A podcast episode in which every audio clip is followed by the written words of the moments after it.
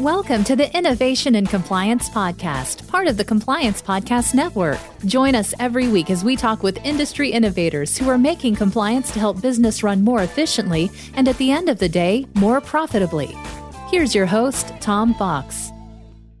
Hello, everyone. This is Tom Fox. I'm back for another episode. You are in for a real treat today because I have with me Syed Hussain. He is the Global Chief Commercial Officer at BankX, and they have an extraordinarily innovative tool, so Securitization 2.0 operating systems for capital markets. But he's an expert in a wide variety of areas that we're going to visit on today. And with that introduction, Syed, first of all, thank you for taking the time to visit with me today. Thank you for having me on, Tom. It's a pleasure. Let me just start with asking you why do you think blockchain is so revolutionary in literally a wide variety or perhaps even every industry?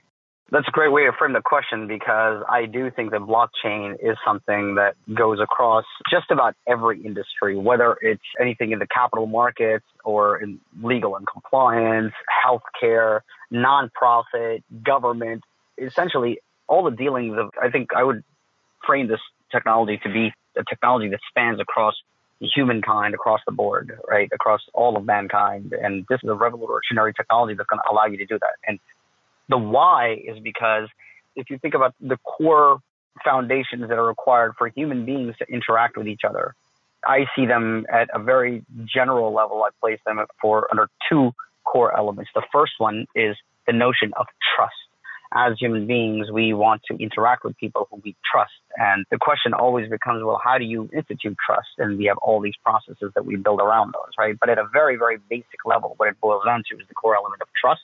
And then the second element is uh, incentivization. So today, you and I are on this call today because I have a certain incentivization that I'm looking to realize through this call, and you have a certain incentivization that you're looking to realize. And then your audience that's tuning in, they have a certain incentivization. So we have to accept that each and every one of us are we're all motivated by some sort of an underlying incentive.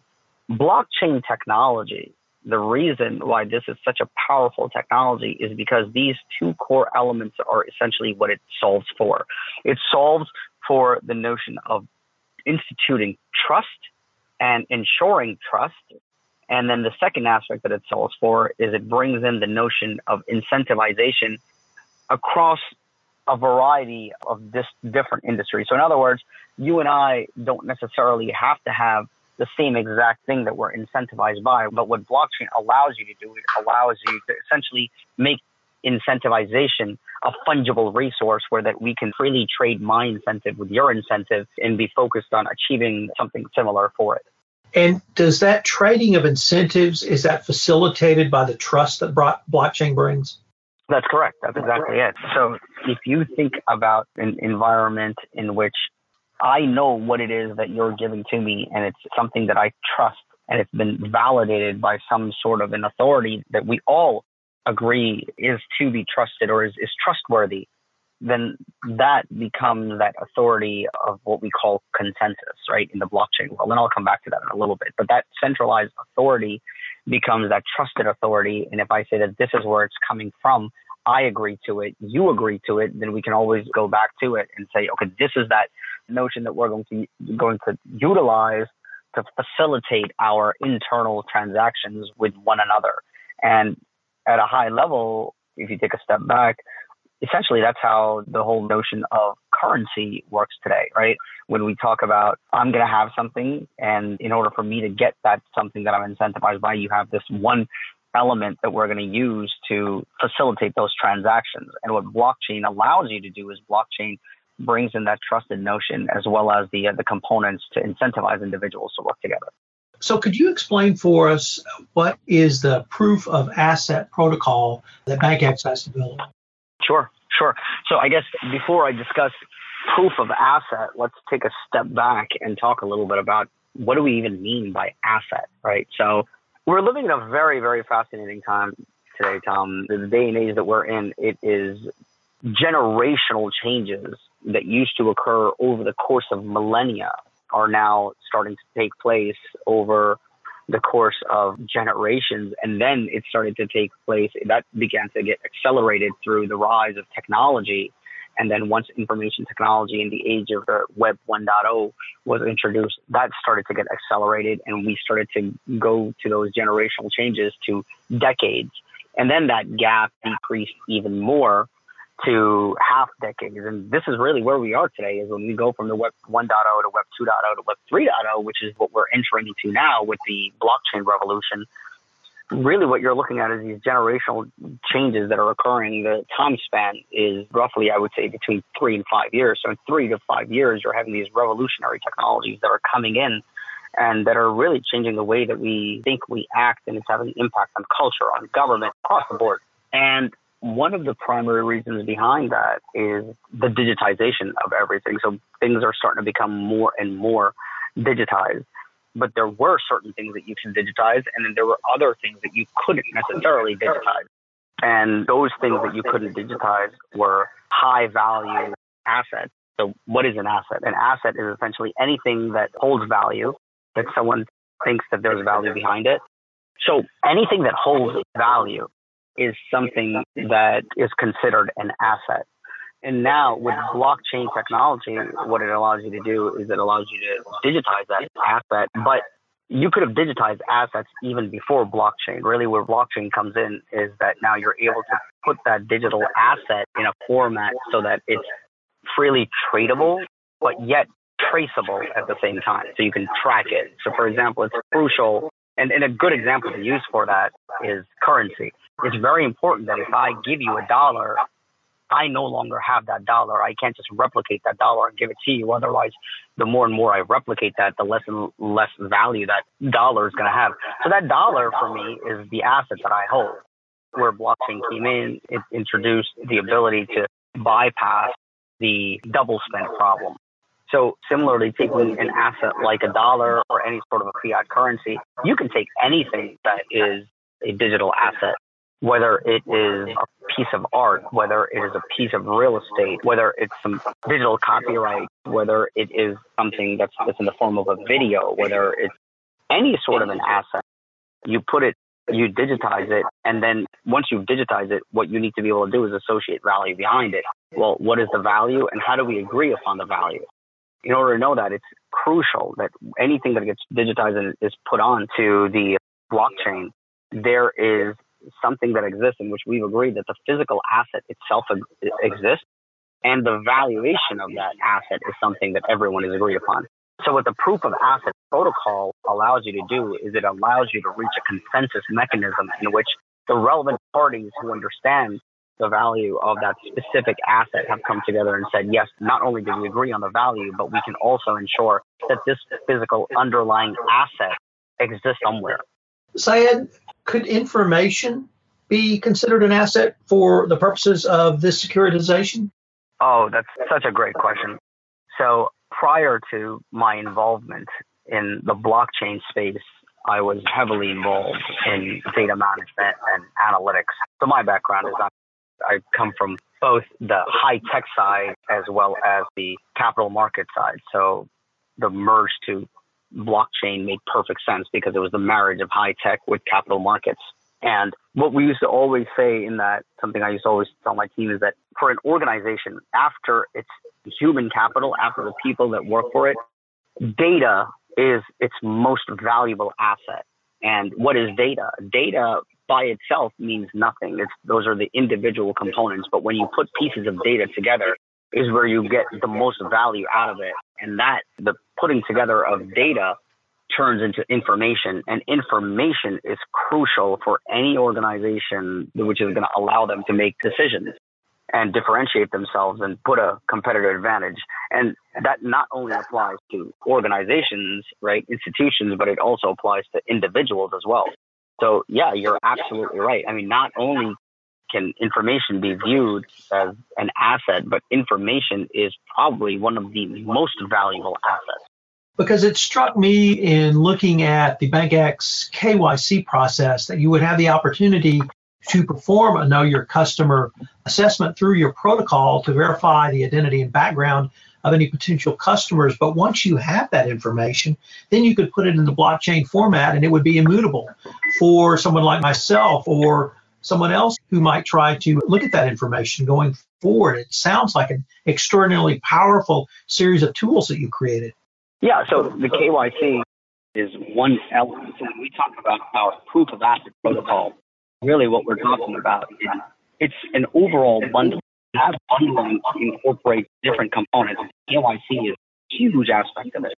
Today, think about the implementation of something like KYC in the regulatory market. So with blockchain, the reason why it's going to revolutionize everything is because you do it once, put it up, and now you no longer have to repeat that process over and over again. And because it's digitized, because it's instituted through the consensus mechanism, because agreement has been, like you said, on an immutable blockchain, it's an immutable record that there forever you no longer have to replicate that same process over and over again. And as someone who understands the world of, of regulation and of compliance, you can see how many inefficiencies a record that's been trusted, that gets a seal of approval and that's put up there, that's there, and then anyone directly go to it as opposed to individually do the same process over and over again every single time a transaction needs to occur.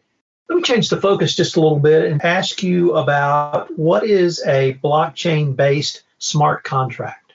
A smart contract is essentially so we spoke about we spoke about trust, right? We spoke about um, immutability and we spoke about security. So this is the power of blockchain. So what you're doing is then you're leveraging the power of that blockchain to institute an algorithm and that algorithm allows you to do individual transactions, come up with agreements around that individual transaction. Well, if you can take an individual transaction and then you can marry that with a follow-up transaction and then marry that with another follow-up transaction and then marry that with if this happens, then this needs to happen, right? Or if that happens, then this needs to happen. And today we do that. We call that a complicated or a complex contract that we put together, but it's all manual. It's all manual. We put it in place, and then it, the expectation is that the other parties are going to comply. Well, of course, that's a great expectation to have. In an ideal world, that would be something that it just flows right through. But we all know that as human beings, there's nuances and there's all kinds of complexities and situations change and all these things happen, right? So a blockchain smart contract, what that allows you to do is it because everything is stored, because everything is automated, because you've already associated where the payments are going to go, because all of that stuff has been has it's digital, everything has already been put in, it's all controlled via algorithms you're taking that human element out of it. So what a smart contract allows you to do is those are automated transactions, automated execution of these highly complex transactions. And, and by the way, they don't have to be highly complex either. They could be as simple as two or three transactions on, at a granular level, and then you can marry those two together and have one smart contract reference another one and build upon them like, like, like Legos. But the value that it brings in is that it's a set and forget. Once you've agreed to something, you know that it's going to auto execute based on those specific conditions. And then on top of that, what's going to end up happening is you can always introduce third party data feeds called oracles, right? Third party feeds in which any sort of, you can marry that with external factors. And then the execution of your contract is going to happen based on whatever that external factor is that kicks in. So for example, if you've set up a bonus structure or a success fee, depending on a variety of different factors, you can have those that data get fed into smart contract and read off that and see that if certain thresholds have been met, then only something going to be executed. You don't need any third party involved to do that. Everything has been validated. So based on the validation, whatever the payment agreement was, it'll come right through to you. Imagine the power behind that. You're able to execute it and if you were able to implement it, and again, I'm sure that, as I mentioned, that this is something that is industry agnostic. I'd now like to ask you about a term that really intrigued me, both as a, a lawyer and the son of a former arbitrator, and that's smart justice. Can you tell us about the BankX Smart Justice concept and how that works for clients, customers, or other stakeholders? Of course, of course. So, by the way, full transparency, I am not someone who has a legal background. My legal background is limited just just getting corporate contracts and structures done and dealing with a lot of attorneys. And in my experience dealing with a lot of attorneys, what I've seen is it's a lot of repetition. A lot of repetition. It's a lot of going through things and ensuring that there's compliance. So, or it, there's compliance in terms of what's already been put into the contract. And again, we were talking about the smart contract piece. So that allows you to ensure that it's going to execute based on what the agreement was within the contract. But what happens if something doesn't adhere to what was agreed upon? Or what happens if a situation beyond our control happens? And of course, this happens all the time, right? So in that situation, even inside of existing contracts, what you do is you put arbitration clauses that for this arbitration clause, the both parties can come to an agreement, or if someone is in breach, or need to go into arbitration. Well, when you go into arbitration, you have an arbitrator who comes in and is then using some sort of a baseline to understand both sides. Well, if something is already digitized, then we understand what those baselines are, and it could be agreed upon in advance, right, in advance of the execution. So with the smart justice, smart justice is essentially arbitration on the blockchain. So it's a set of different smart contracts that are being referenced in the instance that the smart contract itself, if there are some issues that come about with it and the, the, two parties need to go into an arbitration mode. So the smart justice program or the smart justice module would be something that's, again, built on top of leveraging our proof of asset protocol. And smart justice allows for automation and pre agreement and self execution of arbitrations.